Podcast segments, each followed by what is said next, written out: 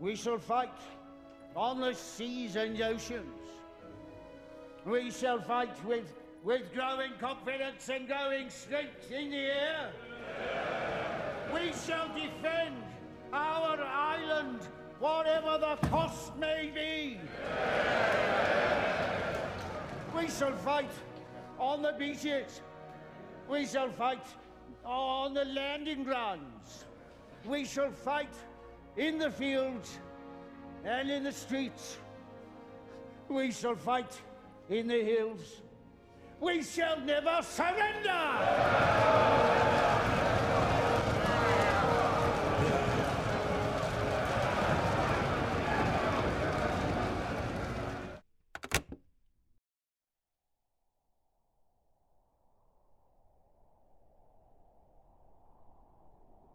اگه یادتون باشه در قسمت قبل گفتم که بریتانیا تک و تنها مونده بود. اما اگه راستشو بخواین حقیقت ماجرا چیز دیگه ای بود.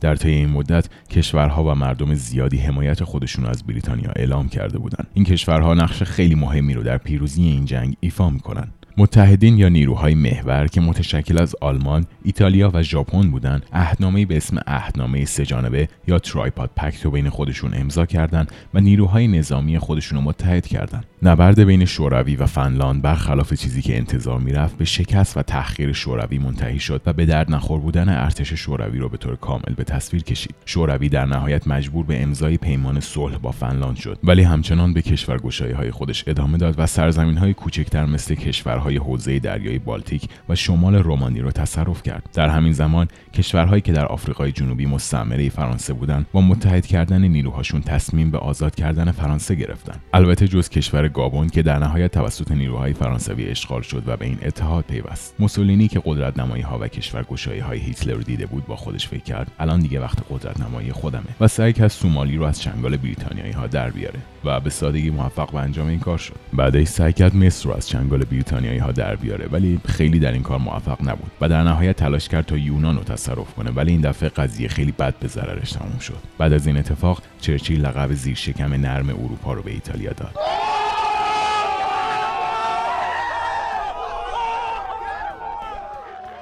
بعد برای اینکه از جنوب اروپا به آلمان فشار بیاره نیروهای بریتانیا رو در یونان مستقر کرد. این اتفاق باعث نگرانی هیتلر شد. به همین خاطر لهستان رو مجبور به عضویت در عهدنامه سه‌جانبه کرد. رومانی هم از ترس تصرف بقیه خاکش به دست شوروی و به ازای دریافت کمک‌های نظامی از هیتلر به این پیمان پیوست. هدف اصلی این پیمان جلوگیری از پیوستن بقیه کشورها به آمریکای بدجنس در اوایل جنگ آمریکایی ها به شدت مخالف جنگ و پیوستن کشورشون به این آشوب بودند. در سال 1940 انتخابات ریاست جمهوری در آمریکا بین وند لوئیس جمهوری خواه و فرانک روزولت دموکرات برگزار شد. نماینده جمهوری خواه گفت من هیچ جوان آمریکایی رو برای کشته شدن به اروپا نمیفرستم. روزولت هم گفت منم هیچ جوان آمریکایی رو برای کشته شدن به اروپا نمیفرستم مگه اینکه مجبور بشم. و روزولت رئیس جمهور شد. چرچیل از روزولت خواست برای کمک به بریتانیا به جنگ بپیونده. ولی روزولت بهش گفت نمی‌تونم این کارو بکنم. ولی می‌دونی چیه؟ بیا اینا رو بردار ببر بر خانم بچه ها و شروع کرد به فرستادن کمک های تسلیحاتی و غذایی به بریتانیا. ولی در همین حین کشتی های جنگی هیتلر تلاش کردند تا خط کمکی آمریکا به بریتانیا را قطع کنند تا مردمش از گرسنگی تلف بشن. در طی این سالها نیروهای متفقین سرگرم تولید سلاحهای بهتر رادارهای قویتر و تاکتیکهای نظامی کارآمدتر بودند. در یکی از جلساتی که چرچیل با مهندسین نظامیش داشت یکی توی جلسه بلند شد و گفت نظرتون چیه کشتی ها و ناوهامون رو با pykrete بسازیم؟ pykrete به ترکیب بین یخ و خاک اره میگن که استحکام فوق العاده بالایی هم داره. بعدش هم برای اینکه حرفش رو ثابت کنه بلند شد و به یه قطعه pykrete که از قبل روی میز گذاشته بود شلیک کرد. گلوله کمونه کرد و به یکی از حاضرین در جلسه خورد و تقریبا چرچیل به کشتن داد. به همین دلیل هم این پیشنهاد در جلسه پسندیده شد و با راه اندازی پروژه‌ای به اسم پروژه هاباکوک تصمیم به ساخت ناوهایی از جنس pykrete گرفتن که خب البته از اونجایی که خودتون احتمالا حدس زدین خیلی ایده احمقانه ایه و به سرانجام هم نرسید. در همین زمانها ریاضیدانی به اسم آلن تورینگ به همراه یک تیم موفق شد کد ماشین اینیگمای آلمان رو بشکنه و نام خودش رو به عنوان پدر هوش مصنوعی و علوم کامپیوتری در جهان ثبت کنه. پرداختن مفصل به این بحث رو به پادکست موکول می‌کنم. ولی اگه علاقه دارید می‌تونید فیلم Game of Imitation رو با بازی بندیکت کامبربچ تماشا کنید و این داستان فوق العاده زیبا رو با جزئیات دنبال کنید. به آفریقا برمیگردیم. بریتانیا به سادگی موفق شد تمام نیروهای ایتالیا را از مصر خارج کنه و حتی یه مقدار هم داخل خاک لیبی پیشروی کنه. هیتلر که این بار واقعا ترسیده بود به سراغ بلغارستان و یوگسلاوی رفت و ازشون خیلی محترمانه خاص بهشون ملحق بشن. وگرنه هرچی دیدن از چش خودشون دیدن. بلغارستان داوطلبانه ملحق شد ولی یوگسلاوی مقاومت کرد و با حمله نظامی هیتلر به تصرف آلمان نازی در اومد. از اونجا به بعد با حمله به خاک یونان هیتلر موفق شد بریتانیا را از یونان اخراج کنه. الان دیگه نوبت به شوروی می‌رسه. ساعت 3 و 30 دقیقه صبح 22 ژوئن سال 1941 در حمله به نام عملیات باربوسا 3 و 8 دهم میلیون سرباز نازی در طول 3200 کیلومتر مرز مشترک وارد خاک شوروی شدند. عملیات باربوسا بزرگترین حمله نظامی در طول تاریخ بشریت. هم چرچیل و هم روزولت از قبل بابت این حمله به استالین هشدار داده بودند ولی متاسفانه سر استالین چندین متر زیر برف بود و به هیچ وجه آماده دفع چنین حمله نبود. ارتش هیتلر با سرعت پیشرفت فوقالعاده بالای خودش ارتش سرخ شوروی رو در هر قدم از پیشرویش میبلید. 250 هزار نفر در بیالوستاک، 300 هزار نفر در اسمولنسک، 600 هزار نفر در کیف و 660 هزار نفر در ویازما فقط بخش کوچیکی از تلفات این نبرد بودند. همونطور که گفتم حمله به شوروی و تسخیرش از اول در لیست اهداف هیتلر و بخش کلیدی سیاست لبنزرام بود و نفرت عجیبی که هیتلر نسبت به روسها داشت با تمام قدرت در حال رونمایی شدن بود. در نهایت نیروهای هیتلر به مسکو رسیدند و قصه ما همینجا تموم میشه. اما نه قصه به این سادگی ها تموم نمیشه. زمانی که نیروهای هیتلر به نزدیکی مسکو رسیدن یه اتفاق عجیب افتاد. هوا سرد شد. خیلی خیلی خیلی خیلی خیلی سرد.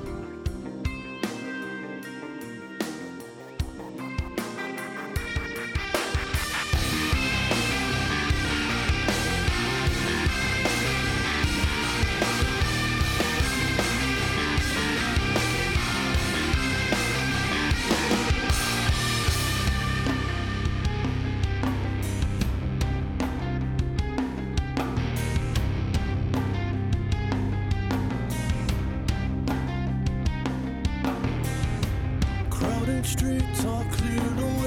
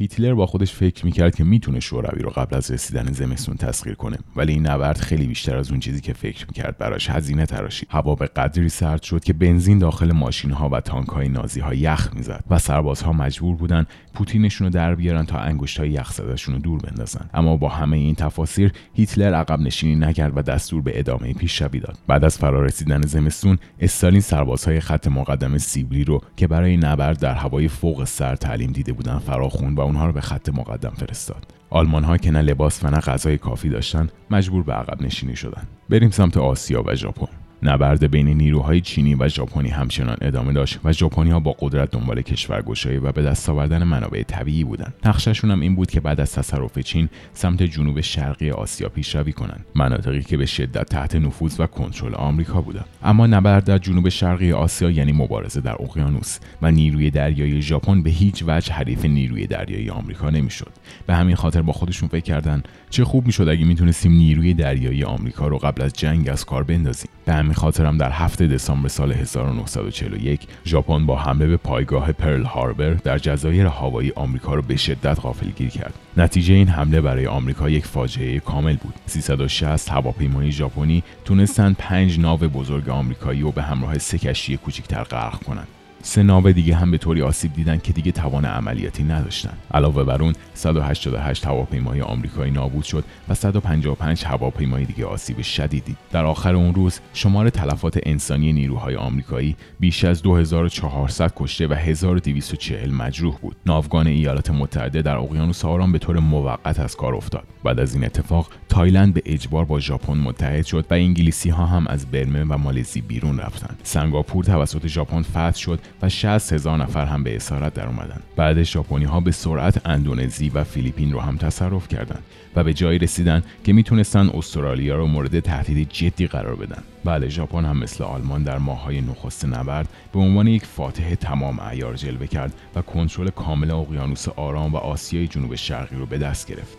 فردای مبارزه در پرل هاربر آمریکا و بریتانیا علیه ژاپن اعلام جنگ کردند. هیتلر هم علیه آمریکا اعلام جنگ کرد در حالی که اصلا نیاز نبود همچین کاری بکنه. علاوه بر این علیرغم تمام خساراتی که ژاپن با آمریکا زد اما نتونست به تانکرهای سوخت و مراکز تعمیر ناو آسیب وارد کنه. و این یعنی نیروی دریایی آمریکا خیلی زود می‌تونه سر پا وایسه. این پیروزی ها این عقیده که این یک جنگ مقدسه و اونها به زودی قرار پیروز بشن و در ژاپنیا تقویت کرد. ولی از این خبرها نبود. بعد از تموم شدن زمستون نیروهای هیتلر دوباره شروع به پیشروی در شوروی کردند ولی این دفعه با یک نقشه جدید. هیتلر تصمیم داشت که دست نیروهای شوروی از قفقاز کوتاه کنه و تمام منابع غنی نفت قفقاز رو تصرف کنه. هیتلر با پررویی تمام ارتش چهارم زرهی ورماخت رو به سمت قفقاز فرستاد و ارتش ششم خودش رو به سمت استالینگراد بسیج کرد. شوروی با تمام قدرت مبارزه کرد و استالینگراد تبدیل به یکی از خونین ترین و وحشتناکترین صحنه های نبرد جنگ جهانی دوم شد. شوروی حدود پنج ماه جلوی پیشروی ارتش نازی ها رو گرفت که مدت زمان خیلی ارزشمندی بود. چون موقعی که نازی ها برای اولین بار پا به خاک شوروی گذاشتن استالین سریعا تمام کارخونه های شوروی رو به مناطق شرقی این سرزمین فرستاد. این کارخونه ها تمام طول روز با سرعت هرچه تمامتر اسلحه و تانک و هواپیما تولید کردند و دیگه الان زمان بهره برداری رسیده بود. استالین نیروهای تازه نفسش رو به کمک استالینگراد فرستاد و با تاکتیک جنگی خود هیتلر ارتش ششم ورماخت دور زد و شکستشون داد. بعد از اون با برتری هوایی فوقالعاده شوروی آلمان رو تا مرزهای شوروی پیش برد و به یک پیروزی شگفتانگیز دست پیدا کرد. اوضاع دیگه چندان به نفع هیتلر نبود. با ملحق شدن آمریکا به جنگ بمباران هامبورگ و برلین شدت خیلی زیادی گرفته بود و بعد از پیروزی بریتانیا در شهر العلمین مصر آمریکا و بریتانیا نیروهای آلمان و ایتالیا رو با تیپا از آفریقا بیرون انداختند. بعد از خروج متحدین از آفریقا وقت تصمیم گیری برای متفقین رسیده بود. آمریکا می‌خواست از طریق فرانسه وارد آلمان بشه ولی چرچیل معتقد بود باید از آفریقا وارد اروپا شد. روزولت هم با نظر چرچیل موافقت کرد. نیروهای متفقین با موفقیت در ساحل سیسیلی پهلو گرفتن و وارد ایتالیا شدند. در همین حین هم چندین حمله هوایی در روم ترتیب دادند. نکته جالب اینجا بود که خیلی از مردم ایتالیا در آمریکا دوست و فامیل داشتند. به همین خاطر با آغوش باز از آمریکایی ها استقبال کردند و اصلا خواهان جنگ نبودند و موسولینی به طور ناگهانی محبوبیت خودش را از دست داد و از قدرت برکنار شد. در حالی که ایتالیا آماده تسلیم شدن بود هیتلر نیروهای خودش رو به سمت جنوب ایتالیا بسیج کرد و در عملیاتی به نام عملیات محور شروع به مبارزه با نیروهای متفقین کرد. متفقین موفق شدند تا وسط ایتالیا پیشروی کنند. ولی در همین موقع فصل زمستون فرا رسید و زمستون یعنی گل و گل یعنی خبری از تانک و ارتش زرهی نیست و همین خاطر جنگ یه جورایی متوقف شد. بعدش آمریکایی‌ها گفتن حالا نوبت نقشه ماست. آلمان در طی این چند سال دشمنای خیلی زیادی پیدا کرده بود و میلیون ها نفر از نیروهای متفقین در بریتانیا جمع شده بودند و تمام وقت مشغول تولید اسلحه و موارد مورد نیاز دیگه برای جنگ بودند تا بتونن نبرد بی همتایی و در تاریخ جهان رقم بزنند هیتلر می‌دونست که متفقین مشغول تدارک حمله عظیم هستند ولی نمی‌دونست دقیقا از کجا و کی. به کمک تاکتیک های هوشمندانه متفقین هیتلر فکر می‌کرد این نبرد قرار در شهر ساحلی کاله در فرانسه شروع بشه. ولی قصد اصلی متفقین پیاده کردن نیروها در ساحل نورماندی بود. با فرماندهی ژنرال آیزنهاور همه چیز برای حمله آماده شد.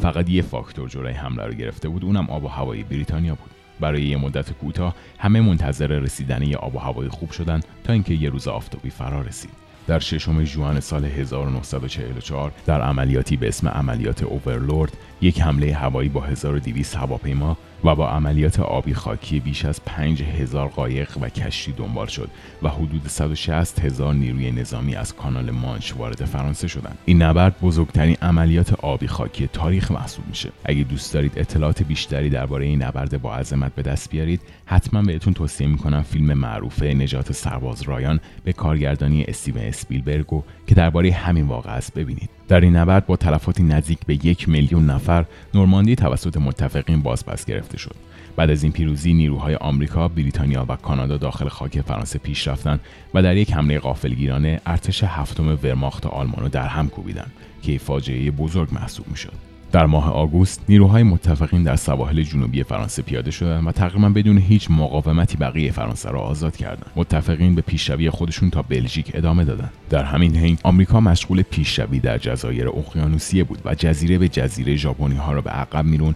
و آهسته آهسته به سمت خود ژاپن حرکت می‌کرد. ژاپنی ها بر این اعتقاد بودند که بزرگترین افتخار یک انسان مردن در جنگه. به همین دلیل با تمام وجود مبارزه می‌کردند و هر چقدر آمریکا به خود ژاپن نزدیکتر می‌شد با مقاومت بیشتری هم روبرو می‌شد. در فوریه سال 1945 آمریکا موفق شد جزیره یوجیما را تسخیر کنه و از اونجا بمب افکنی روی شهرهای ژاپن رو شروع کرد. اینجای داستان نیروهای متفقین دیگه کم کم وارد آلمان شده بودند.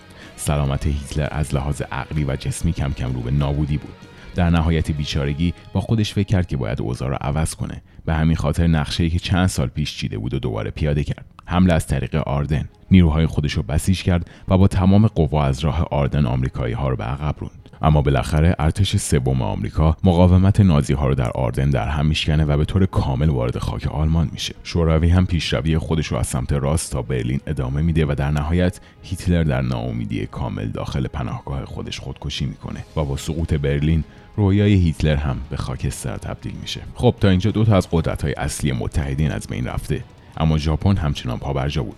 آمریکایی ها شروع کردن به پیشروی سمت جزیره اوکیناوا. آخرین جزیره قبل از رسیدن به خاک ژاپن. ژاپنیا با تمام قدرت مبارزه کردند و حتی با حملات انتحاری معروف به کامیکازه که در لغت به معنی باد الهیه سعی در توقف ناوگان آمریکایی‌ها کردند. خلبان کامیکازه تلاش می‌کرد که هواپیمای خودشو که معمولا پر از بمب و مواد منفجره بود به کشتی های جنگی آمریکا بکوبونه. اما در نهایت بعد از دو ماه مبارزه نفسگیر اوکیناوا به دست آمریکا افتاد. متفقین در اینجا باید دست به انتخاب تاریخی می‌زدن یا به مبارزه ادامه بدن یا ژاپنی ها را تسلیم کنند در ماه جولای اولین تست بمب اتم با موفقیت در نیو مکزیکو انجام شد و سلاح سری آمریکایی ها آماده بود. در همین حین هم آمریکا و بریتانیا متوجه شدند که شوروی اصلا به فکر پس دادن مناطقی که در اروپا در نوردیده نیست و به دنبال حکمرانیه در ششم ماه آگوست بمب اتمی اول به نام پسر کوچک روی هیروشیما انداخته شد. انرژی تولید شده توسط این بمب برابر بود با انفجار حاصل از 16 هزار تن TNT فردای بعد از بمبارون هیروشیما برخلاف انتظار و میل آمریکا دولت شوروی به امپراتوری ژاپن اعلان جنگ داد و نیروهای ارتش سرخ خودش رو به مواضع ژاپن در منچوری رسوند. ورود شوروی به جبهه جنگ اقیانوس آرام باعث شد که دولت آمریکا مصممتر شه هر چه سریعتر جنگ و به خودش و بدون مشارکت شوروی تموم کنه. و خب استفاده از بمب اتم و ساده ترین راه برای این کار می‌دید. بر اساس اطلاعات هواشناسی نیروی هوایی آمریکا بازه مساعد زمانی برای حمله دوم به ژاپن سه روز بعد از حمله اول بود و باید از این بازه حداکثر استفاده را می‌کردند. هدف بعدی برای بمبارون هسته‌ای شهر کوکورا بود که صنایع گسترده نظامی و اسلحه سازی داشت. در اول مأموریت بر اساس گزارش هواشناسی دید مناسبی برای هدفگیری وجود داشت. اما وقتی هواپیمای بمب افکن به حدود منطقه رسید تمام شهر با دود و غبار پوشیده شده بود و امکان پیدا کردن هدف نبود. بعد از صرف نظر کردن از بمبارون کوکورا بمب افکن آمریکایی فقط سوخت کافی برای بازگشت به پایگاه هوایی در اوکیناوا را داشت. فرمانده عملیات تصمیم گرفت که به جای رها کردن بمب در دریا بهتر اون رو روی ناکازاکی بندازن که در مسیر بازگشت بمب افکن بود.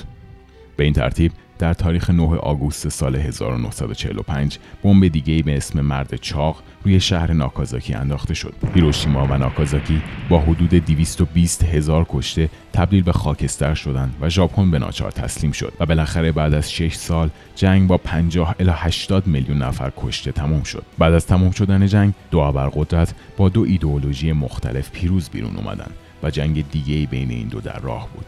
یه جنگ خیلی خیلی سرد ولی به قول مرد خیلی عاقل War. War never changes. اگه علاقه به شنیدن سرنوشت برلین و آلمان بعد از جنگ جهانی دارید می‌تونید از همین کانال پادکست مربوط به دیوار برلین رو گوش بدید